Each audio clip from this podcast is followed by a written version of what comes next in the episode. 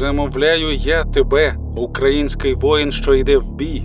Від труби, вогню, від води, від кулі, від ножа і від всяких людських та нелюдських чарів. Нехай сила Господня зберігає тебе, а матінка природа захищає. Такий оберіг ставлять карпатські мольфари з надією на захист українського воїнства, з вірою в нашу невідворотну перемогу. Під час війни кожне дерево, річка та гора встають на підмогу українського спротиву, так само і ті, ким нас лякали з раннього дитинства. Бабай – це національний проєкт, присвячений темному мистецтву, який започатковано ще у 2018 році. Літературна спільнота об'єднує українських шанувальників фантастики, горору і містики та займається розвитком жанру горор в Україні. Щоразу я буду знайомити вас з одним із авторів спільноти Бабай. Ви почуєте кращі оповідання з конкурсів останніх 2 років, познайомитесь із авторами, їх творчістю та внеском в розвиток української горор-культури.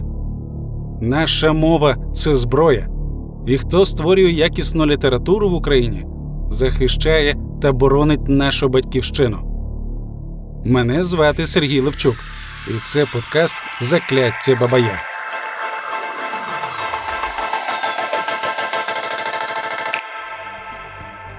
У цьому подкасті ви познайомитеся з іще одним автором, який регулярно бере участь в конкурсах спільноти Бабай. Це Павло Черепюк. Ви послухаєте його оповідання з живописною назвою «Темно-червона пляма». Я вже брав участь у 3 конкурсах на сайті Бабай. Зручна платформа та цікава конкурсна атмосфера. «Темно-червона пляма» – це півфіналіст ще самого першого конкурсу. Іноді, перебуваючи у не дуже приємних обставинах, я вигадую сюжети, історії жахів. Думаю, що кожен слухач зрозуміє, що ідея оповідання виникла у лікарні. По-перше, це місце само по собі не дуже приємне і пов'язане з негативним досвідом. І по-друге, майже кожен хоч раз був у лікарні та зможе з легкістю уявити цю локацію та себе на місці персонажа. Для більшого занурення читача у історію я написав оповідання від другої особи. Переважна більшість моїх оповідань – це горор, в яких я створюю моторошну атмосферу за допомогою містики. Також для мене важлива в творчості психологічна драма персонажа. Намагаюсь поєднувати внутрішні тривоги та травми моїх героїв з містичним та загадковими подіями. Автор Павло Черепюк, маркетолог із Києва. З дитинства брав участь в художніх виставках, закінчив художню школу. Пізніше у 2015-му його графічна робота «Ворон» представлена на фестивалі горору «Некрономікон». Є в доробку автора ілюстрації для кількох книжок. Павло любить комікси, тому й розповідає про них у журналі «Чорний Лев», який зараз оселився у Фейсбук. Поступово поруч з малюнками з'являлися тексти, далі короткі оповідання, казки, містичні та фантастичні історії. Автор зізнається, що головною причиною писати було бажання вигадати історії на зразок тих, які сподобалися, та стати їх першим читачем. Його оповідання публікувалися в альманахах та у збірках, зокрема «Вбивство на вулиці» від видавництва «Дім Химер», у яку оповідання потрапило за результатами конкурсу, присвяченого Едгару По від журналу «СТОС». Оповідання, що сьогодні почують слухачі, я б відніс до жанру химерної прози або вірт. Більшість останніх творів я написав у цьому напрямку. В моїх історіях зазвичай жах несе не конкретний об'єкт, що загрожує героєві фізично, а щось незбагненне, з чим неможливо боротися та повністю зрозуміти. Все може бути не тим, чим здається. Герої можуть відчувати жах від осягнення ненадійності законів природи та взагалі свого існування. Я використовую логіку сновидінь, метафори, сюрреалізм, психологічні символи. Події можуть мати декілька пояснень, чи взагалі не мати прямих відповідей. Для мене важливим є моторошна тривожна атмосфера, містичні відчуття та ідейне нашарування. Я читав лекцію «Геловін у кіно та літературі» у Державній бібліотеці для юнацтва в місті Києві. Також в ній у різні роки виступав зі своїми оповіданнями на геловінських заходах. В цій же бібліотеці влаштували з іншими авторами презентацію збірки «Вбивство на вулиці» у 2019 році. На тему японського горору написав статті та рецензії, а також виступав з лекцією «Жахи в японській культурі». Це особливий світ з неповторною атмосферою, заснованою на міських легендах та фольклорі, про демонів та духів.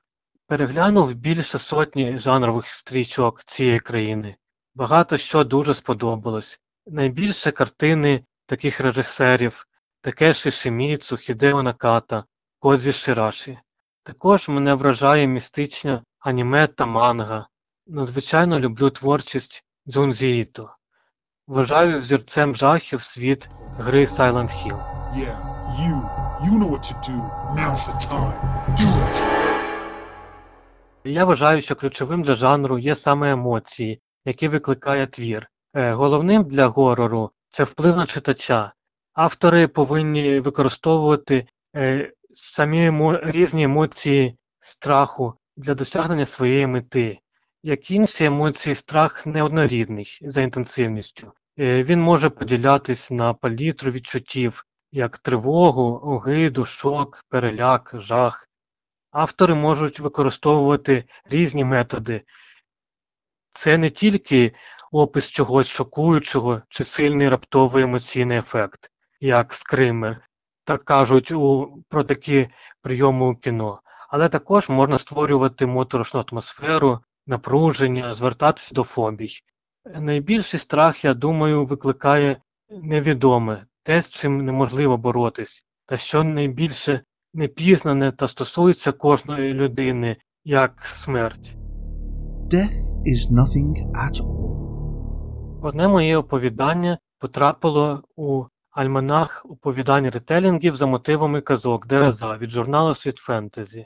А також оповідання мої виходили у 4 книжках від Фензіну Підвал, зокрема в одній з перших збірок українського горору «Після опівночі», а також в підбірці кращих оповідань за 5 років.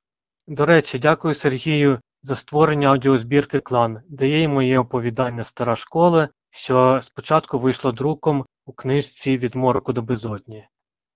Про плани на майбутнє, звісно, зараз важко щось планувати, та я взагалі ніколи не любив планувати. Але я вже написав роман, називається «Сторонній», який виріс з оповідання, написаного у 2019 році.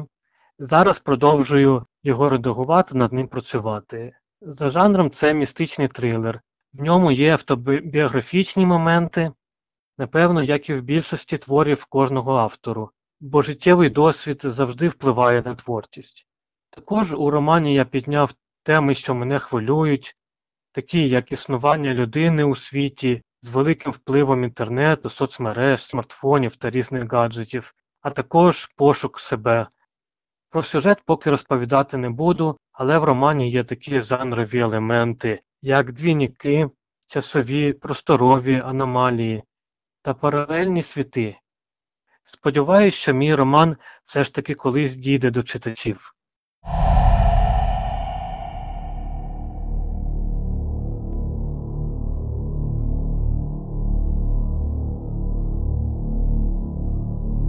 Павло Черепюк. Темно-червона пляма. Запах ліків. Темно довкола. Останнє, що ти пам'ятаєш, виття сирен. А перед цим гуркіт. Аварія. Ти навіть не помітив, як білий фургон врізався у твою машину. Відкрив очі. Морок кругом вже не такий густий. Десь тьмяно світиться лампа. Не можеш поворухнутись, наче струмом пронизує думка. Тебе паралізовано. Очі потроху звикають до напівтемряви. Стіни невеликої кімнати пофарбовані світлою фарбою. Бачиш верхню половину білих замкнених дверей. Напевно, це лікарняна палата. Хочеш покликати когось, але з відкритого рота долинає лише тихий стогін. Намагаєшся поворухнутись. Не виходить. Тільки можеш повернути голову. Цей рух супроводжується тріском в шиї. Обережно повертаєш голову в одну сторону, поки не відчуваєш приємне клацання, потім в іншу. Біль не відчуваєш, напевно, тебе накачали знеболювальним. Нічого не відчуваєш, тільки запах ліків. Бачиш, зліва на штативі висить крапельниця, від якої до руки тягнеться прозора трубка. Рідина в пляшці, що вливається у твою кров, наче злегка світиться в сутіні. Прислухаєшся до тиші, в якій розрізняєш ледь чутне гудіння нічника, єдиного джерела світла. Невдовзі до звуку долучається шурхіт, наче кішка ходить по газеті. Минає мить, і ти розумієш, що звук долинає зверху. Відводиш голову назад, вминаючи подушку, що супроводжується хрустом в шиї. Нічник біля дверей на протилежній стіні. Тому стеля над ліжком лишається в темряві. Але поступово ти помічаєш на темному фоні чорну пляму. Вона збільшується, повільно розтікається по стелі над тобою. До запаху ліків додається запах крові та сирого м'яса. Неначе в лавці м'ясника, тільки сильніший, більш свіжий запах. Світло стало яскравіше. Неначе зліва від тебе ввімкнули другий нічник, але більш яскравий. Ти відводиш погляд від плями на стелі і помічаєш, що пляшка крапельниці перетворилась на згусток напівпрозорого слизу, що випромінює світло. Те, що висить на штативі, тепер схоже на медузу, від якої до тебе тягнуться щупальця. Виплеск адреналіну дозволяє тобі поворухнути лівою рукою. Підняти її настільки, щоб побачити, як до вени присмокталась довга прозора трубка, що вливає в тебе густу речовину, яка продовжує тьмяно світитись у твоїх венах. Крізь бліду шкіру просвічується блакитний орнамент. Намагаєшся підскочити, зібравши всі сили. Хоч впасти з ліжка, щоб відчепити від себе мацаки медузи, але тіло більше не підкоряється тобі. Голова падає на подушку. Ти не віриш в те, що бачиш. На стелі над тобою збільшується кривава пляма з формою, схожа на людину.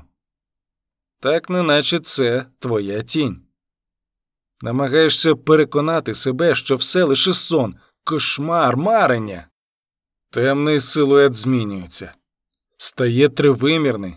Тепер над ліжком не фреска, що зображує мученика з трохи розкинутими руками, а барельєф, що випирає зі стелі. Світла вже вистачає, щоб роздивитись, як формуються м'язи на фігурі, що прилипла до стелі, чи скоріше крізь неї пролазить. Тепер ти певен, що живий, бо відчуваєш, як серце несамовито калатає в грудях і як сильно пересохло у роті. Намагаєшся кричати, але з горлянки лунає лише хрип. Голова і плечі створіння відділились від поверхні стелі. Між вами залишилась відстань менш як 2 метри.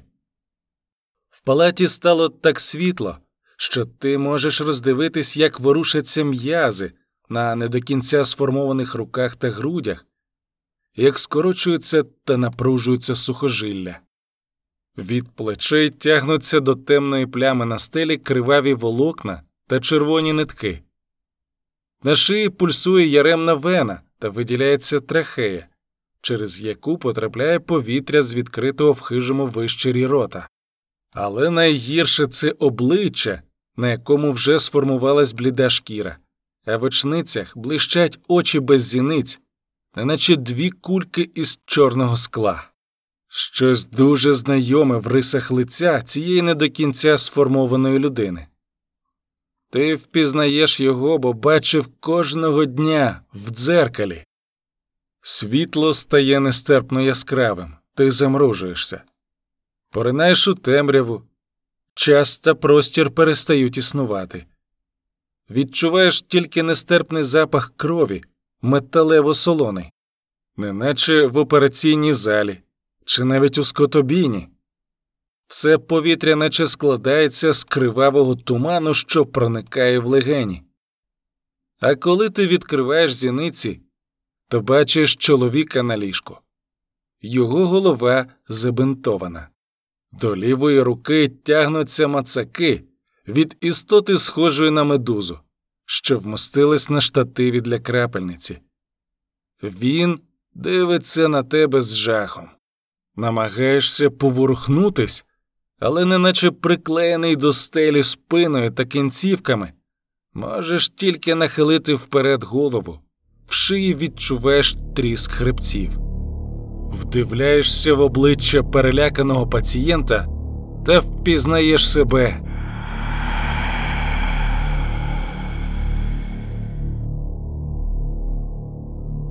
На Бабай регулярно виходять новини та публіцистичні матеріали на дотичні до жахів теми. Розміщуються рецензії та огляди на книги, фільми, серіали в темних жанрах. Крім того, на сайті викладаються аудіокниги та подкасти з причетними до жанру особистостями. У рубриці «Потвори» також публікуються художні твори сучасних українських авторів.